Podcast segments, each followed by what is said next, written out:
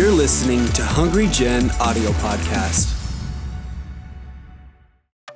We would love to know how this ministry is touching your life. Please take a moment and email us your story at amen at hungrygen.com. Also, if you're interested in supporting Hungry Gen Ministries, you can donate online at our website, www.hungrygen.com, or visit our Hungry Gen app. Thanks for your support.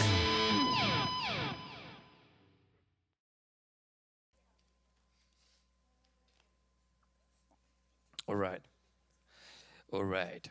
So I want to speak with you this evening about a very crucial topic that I believe relates to all of us.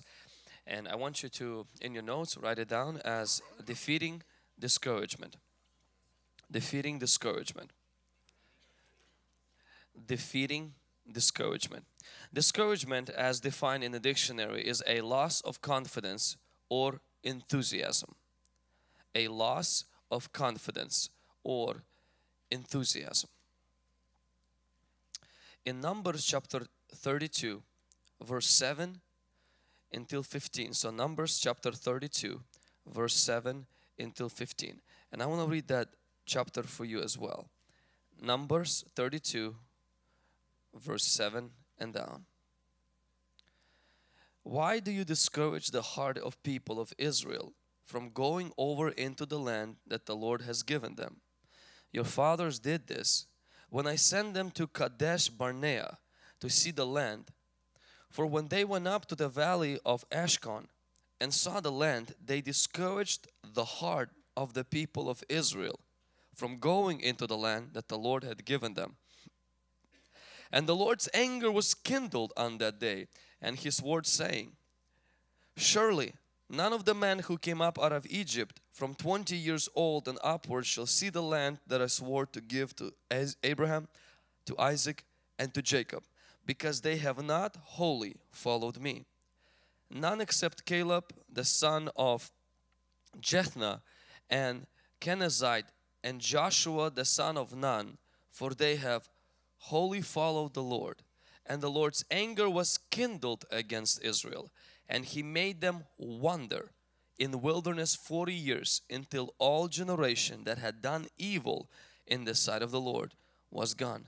And behold, you have risen in your father's place. And this is when Moses gets a little bit John the Baptist in him. A brood of sinful men to increase still more the fierce anger of the Lord against Israel. For if you turn away from following him, he will again abandon them in the wilderness and you will destroy all these people. The interesting part here is the part where Moses rem reminds this the background of the story goes like this. They're about to cross the jordan and two tribes begin to say hey we're not going to cross jordan. We're just going to settle on this side of jordan. And moses just just freaks out. He says no way not at my watch.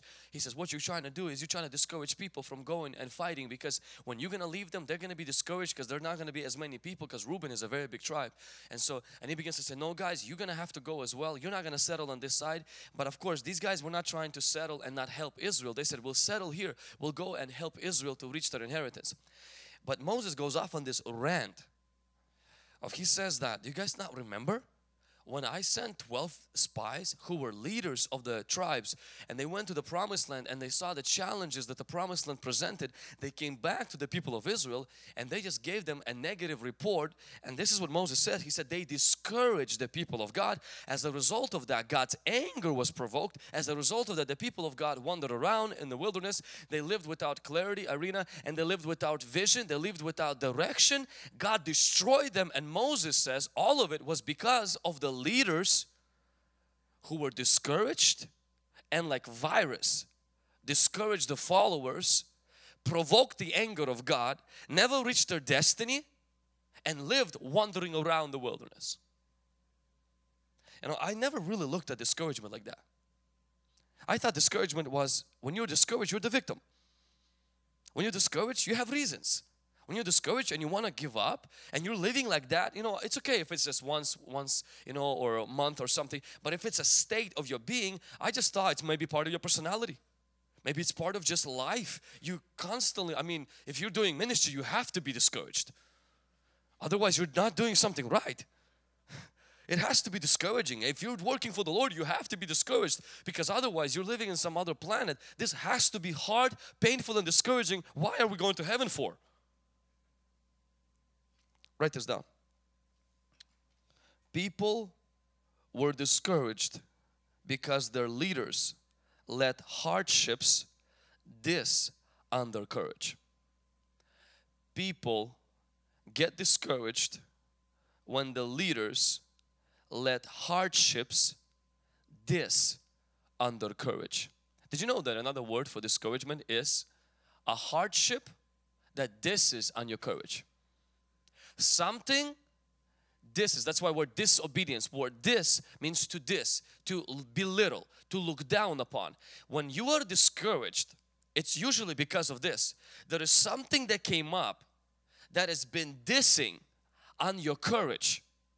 When a leader is discouraged now he says when people are discouraged it's because the leaders have allowed something that happens in their home group in their finances or in their relationships or in their family or in their health to dis on their courage as a leader your courage is the source of your faith. Your courage is the source of your joy. Your courage is the source of the risk that you will take for God.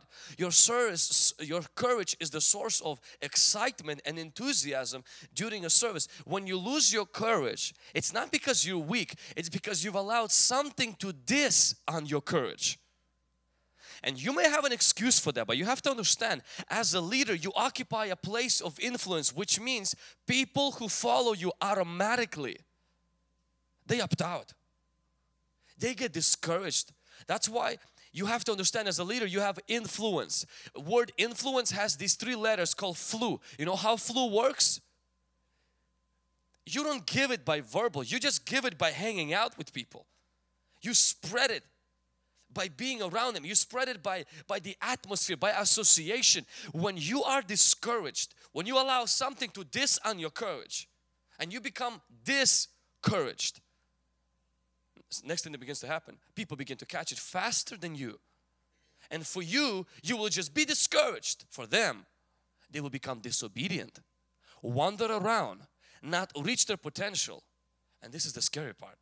Actually provoke the anger of God. I want you to not see discouragement as a as a weakness.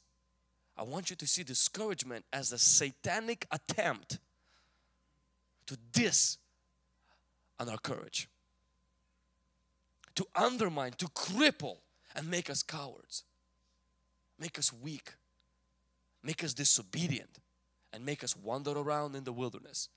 And then thousands of people wander around without vision or clarity. Now, let's write down a second thought. Discouragement, discouraged people lose focus, direction, and faith. As a result, they provoke God to anger discouraged people lose focus, direction, and faith. As a result, they provoke God to anger. And point number three don't let problems overshadow your promise and giants cloud your God. Don't let problems overshadow your promise and giants cloud your God on any sunny day in Tri-Cities, you can take a nickel and block the sun. You can put a nickel like this and actually block the whole sun with a nickel. Sometimes problems in our life are nickels and they block the sun. And they block the promise of God. And they block the vision that we have. They block the enthusiasm that we have. They seem big because they're close to us and sun seems to be distant. And that's how we should be very careful not to do that. Um, what I try to do to myself, and I, I teach this to leaders, and I teach this to my wife and myself. As everyone here, I get frustrated with people. I get discouraged by how passionate, aka passive, some of our leaders are. How some people are complainers. Some people are, they're not committed um, some people it seems like they're just they're just in it for because maybe it's cool or something and you see that lack of of that that you expect they're doing good but that measurement that you expecting them they're not doing as good as that And sometimes uh, me and my wife, we have those conversations. We talk about ministry all the time. And, you know, and I would pour a few frustrations on mine. She would pour a few of hers. And she's like, you know, I, I just can't believe, you know, this person's not stepping up the game. And, uh, and I would share the same thing. But we try to end every conversation from now on from with saying, I remind her, I said, this particular person you're frustrated with, do you remember how three years ago they were not even coming to our church? I'm like, do you remember when they just started to come to our church and we believed for their salvation? Remember how we rejoiced when they raised their hand during worship? I'm like, do you remember when we rejoiced when they got baptized? I'm like, do you remember when you when we rejoiced when we heard that they started to tithe and they started to participate in church? And I'm like, now they have their own home group. Yes, their home group, they're not as passionate for it as they should be. But let's remember, we are privileged. And don't let none of you get in this into your head, but this is just a conversation for leaders. We are privileged to have them. Because three years ago, they were not sure whether they believed in God. You know, we drove in 15 minutes before the leaders meeting. There was more cars 15 minutes before the leaders meeting than three years ago on the largest youth service on Wednesday night. And I have to constantly remind myself when I deal with the frustrations, when I deal with certain things that people maybe are not stepping out, this is how you have to. Israel went into the promised land and this is what they saw. They saw the land, but they saw the giants. And this is what they look. Instead of looking at what God is already promising and they have to work throughout some issues, they're gonna have to work through some little giants, get rid of some things and, and everything. They're gonna have to work through that. What they did is they got so lazy in their mind and they said, well, if it's from God, it has to be everything perfect. And I'm not gonna deal with anything. I'm not gonna roll up my sleeves and deal with the giants. I just want everything on the platter offered to me. And this is where discouragement crept in and they instead of looking at the positive they overlooked the positive obsessed with the negative and they lost the positive lost the negative and didn't have anything. If you don't want to have the problems you might not have also the good things that the people bring. We might also say well you know th those people don't show up to home group. Well it's a good thing that they you have those people who don't show up to home group. That's better than not having people at all who don't show up to home group I want you to begin to shift things. People go into marriage. Exactly same mindset. They begin to see this thing about marriage that marriage is great, marriage is great, and they, they begin to meet giants, they begin to meet those differences, and they quickly say, My spouse, and they just want to leave their spouse, not realizing that, listen, remember why you married them. Remember what made you your heart to skip a beat. Remember why your hands got sweaty. All the single people just forget what I just said.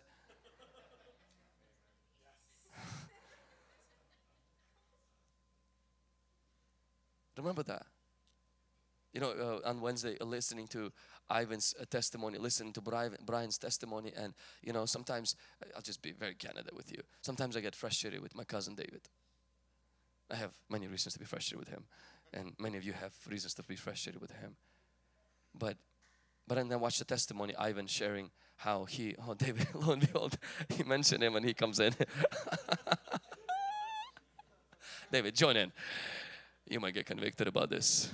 The Lord might use it for. And you know, one of many reasons I get frustrated with David is for like this, taking all the teens and just coming late and stuff. So, but you know, and and David, he, he is work in process. And then I see on, on Wednesday night, Ivan saying how David invited him to church and how he started to come. I go in in the gym and I talk to David and David says, well, you know what? I've been every Wednesday. He says, there's three, these three people, I invite them every Wednesday. I know some are awesome leaders who every Wednesday don't invite no one. And you may look at David and you're like, ah, David's not serious.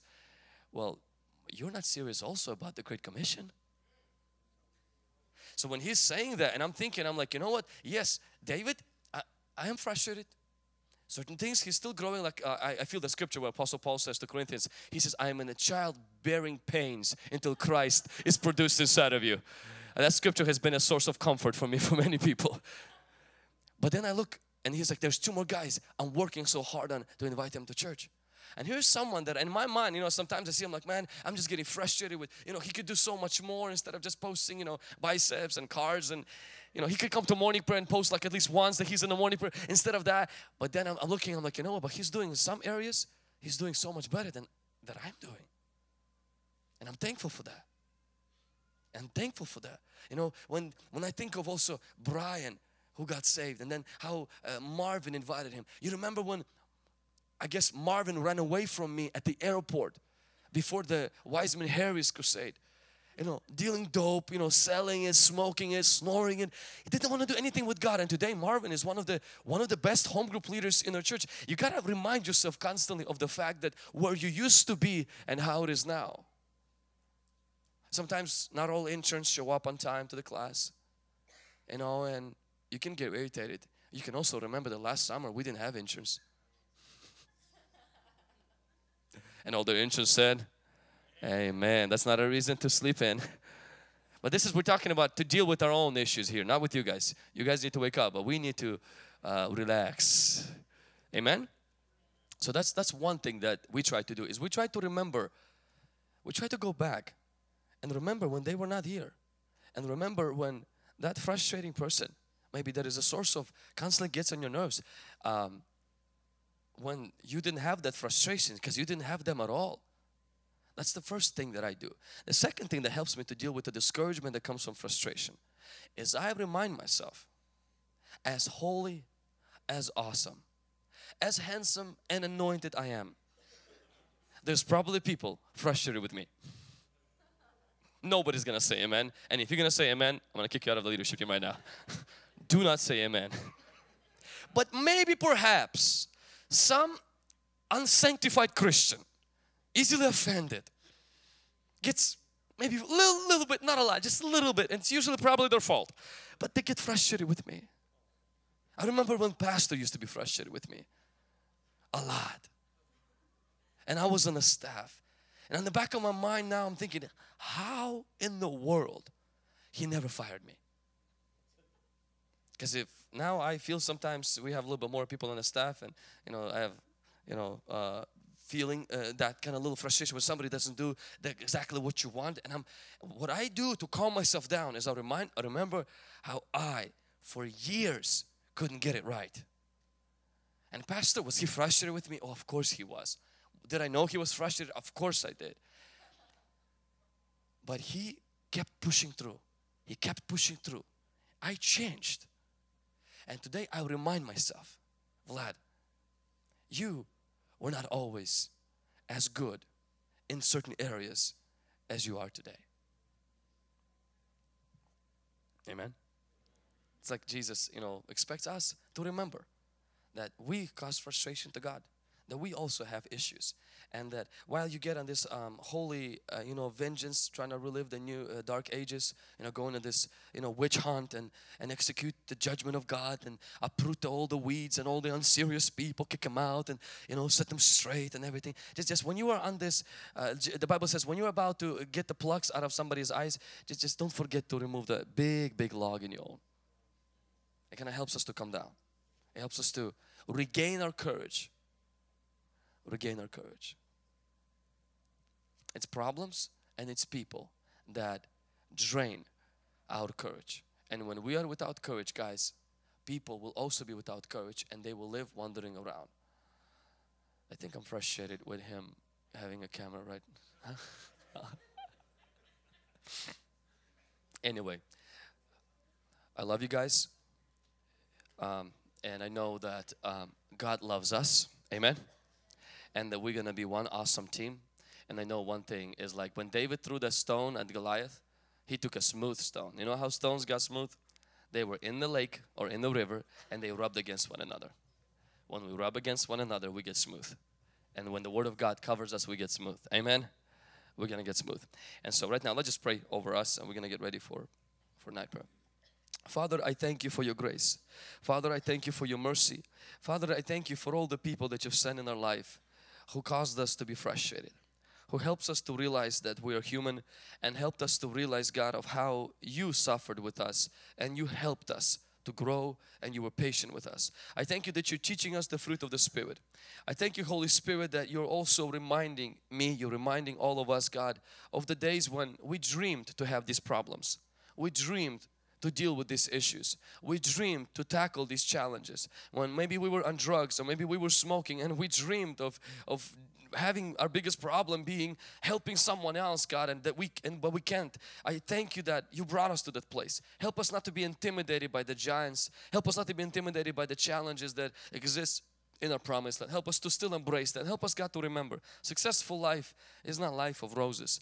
It's also life of thorns. It's also a life that's sometimes not as easy. It's busy. It's overwhelming. To set the rhythm in our life, God, to follow you, to take rest and to live for your glory, God, remembering that we only have one chance at this life and we're going to live it to the fullest. In Jesus' name we pray. Amen. Amen. Thanks for listening to this week's message from Hungry Generation. Stay connected with us on Facebook, Instagram, Twitter, and Snapchat by using at Hungry Gen. Stay blessed, and we'll see you next week.